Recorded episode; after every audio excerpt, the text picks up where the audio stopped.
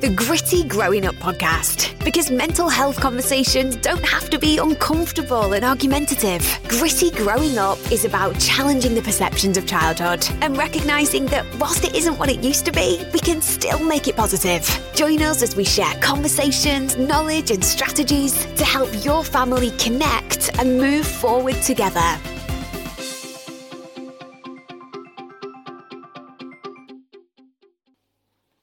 And welcome back to Gritty Growing Up.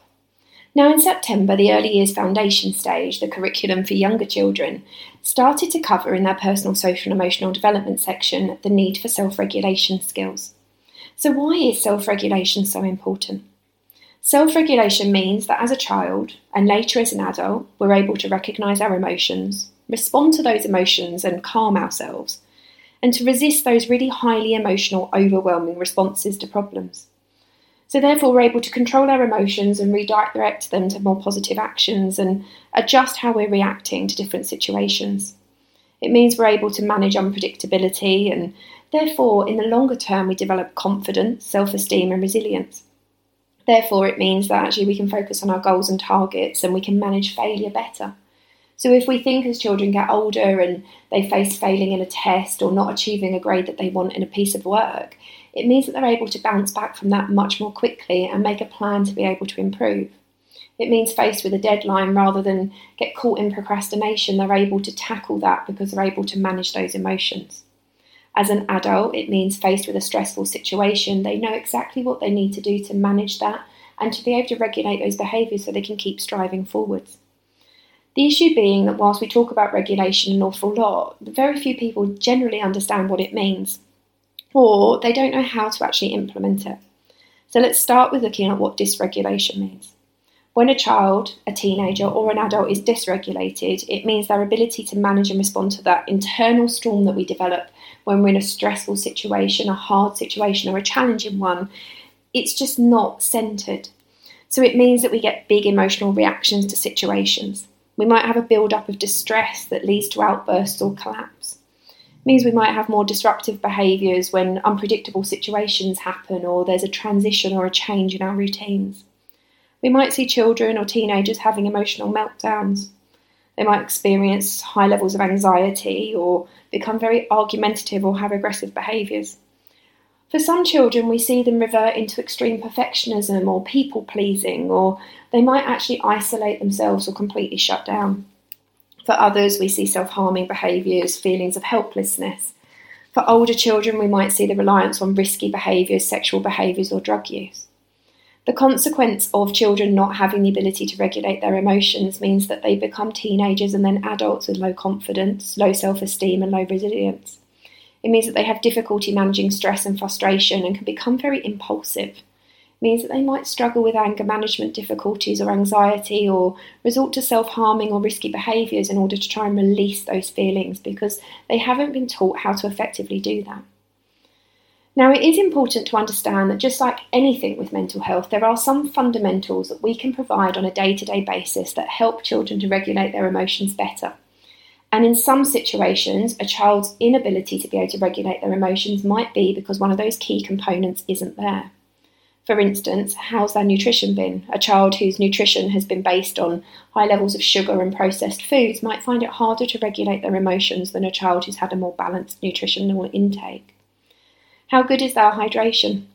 A child who's dehydrated or relying on carbonated drinks during the day might find it harder to regulate themselves in comparison to a child who's had enough water. Our sweet sleep quality and quantity has a huge impact on our ability to regulate.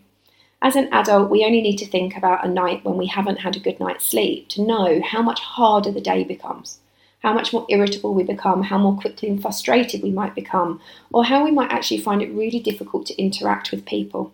So, recognizing that sleep quality and quantity is really important is key to regulation.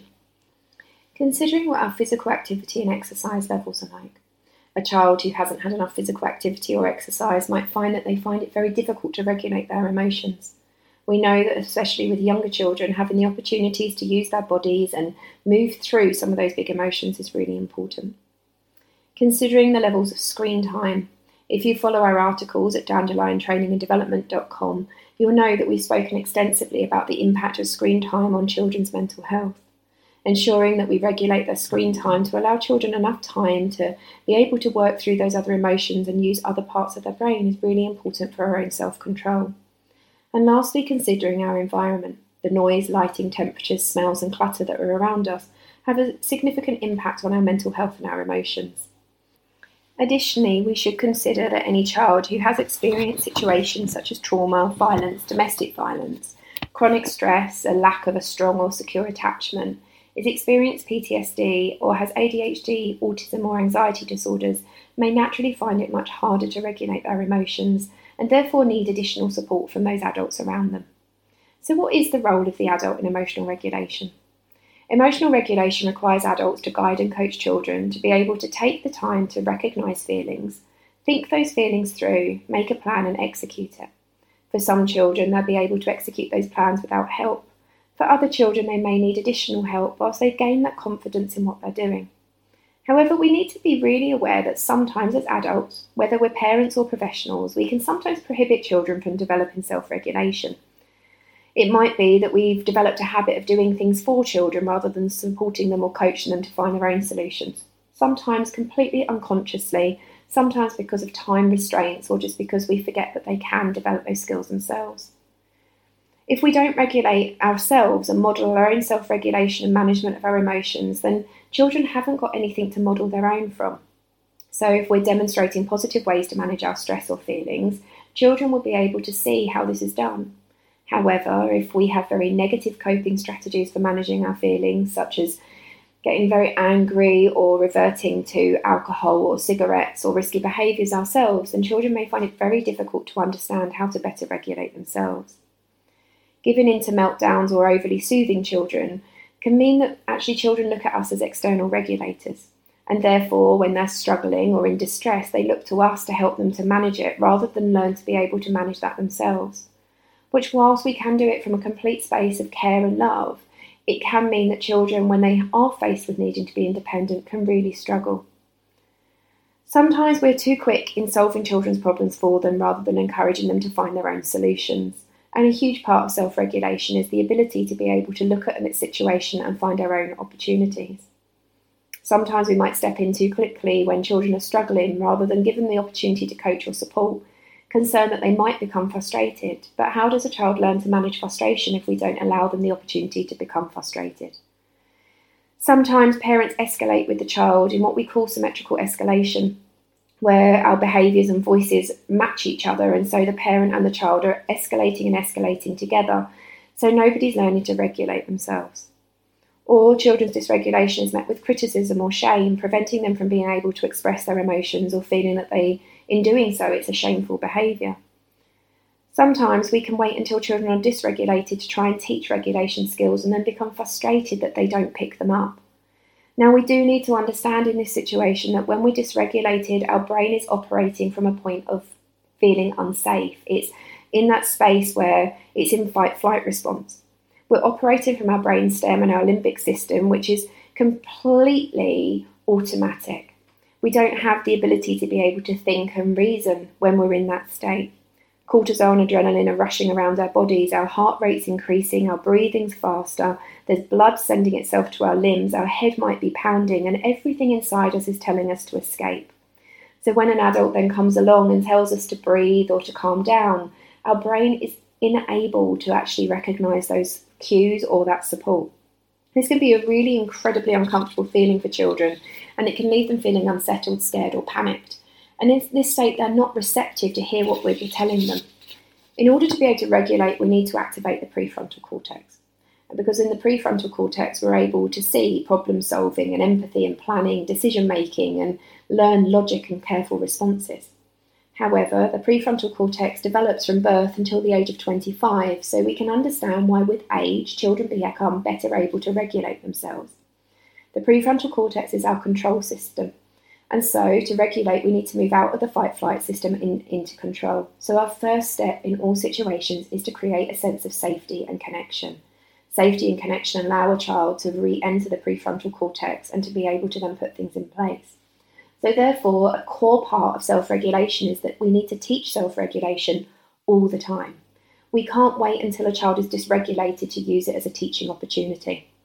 If we take the time that each day we spend a little bit of time teaching self regulation strategies, using different resources, and encouraging children to have those positive conversations about emotions, when those dysregulated moments occur, they've got a suitcase of strategies to help them. And over time, children will be able to respond to those emotions faster. So rather than wait until they're in a point of complete dysregulation, they're able to intervene and intercept those emotions earlier.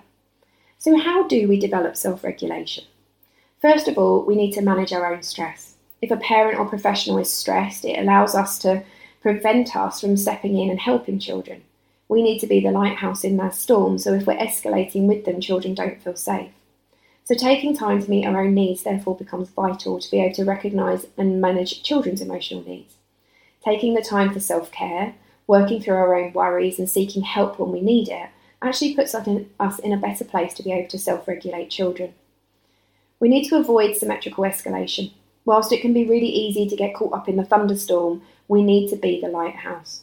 Learning to be present and create a safe space when children are struggling is therefore key to helping them. Connection is core to creating a sense of safety. So frequently, when children are dysregulated, adults who have got their own stress can very quickly feel that they can't manage either, and therefore might walk out or leave that child to try and cope alone, which only ex- exasperates that self regulation problem because a child feels more and more unsafe, so they can't self regulate. We need to expand emotional vocabulary. Whilst traditionally we've learnt about the names of different smiles and frowns and learnt about the names of our emotions and we can label them, we need to be having those deeper conversations about emotions through role play, conversations, therapeutic stories, and games so that children can learn what the emotions are, how they affect them, and what they mean. So, this might be about developing our resources that we have and ensuring that actually we talk about things in different ways, whether it's exploring the characters' feelings in books, but also after we've labelled whether they're happy, sad, or angry or frustrated, actually helping children understand what those things mean. As a children's therapist, I so frequently meet children that tell me they have anxiety but don't actually know what anxiety feels like or tell me they're sad but can't tell me how they know that they're sad. We've got such a responsibility to help children make those connections. We need to increase self awareness, so support children to take time to process their thoughts, give time to think about things, talk and describe them.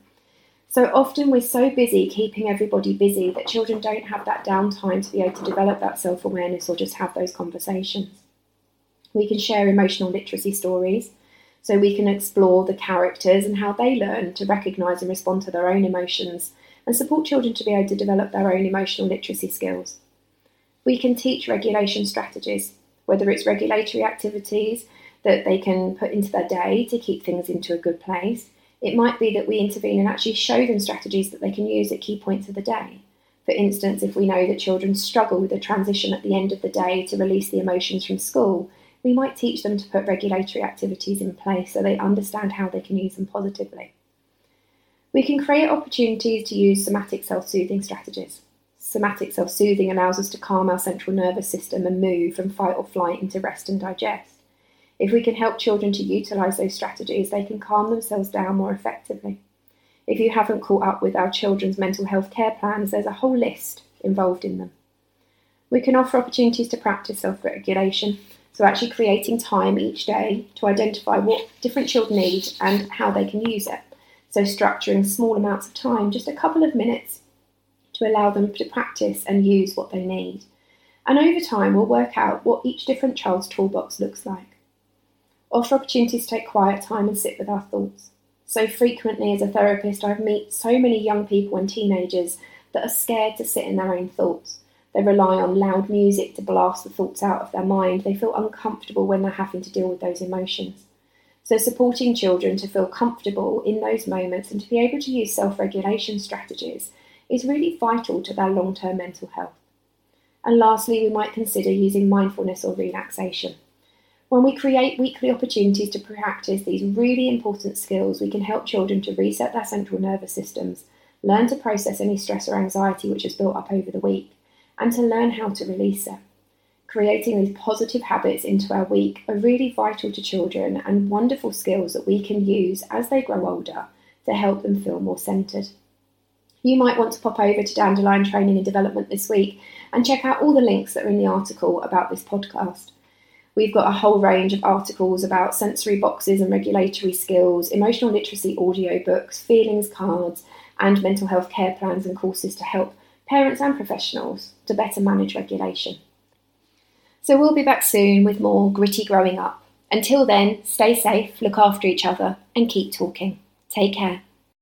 Stay safe, keep open minded, and we'll look forward to sharing more gritty moments with you next time. If you want to up your knowledge in the meantime, head over to www.dandeliontraininganddevelopment.com.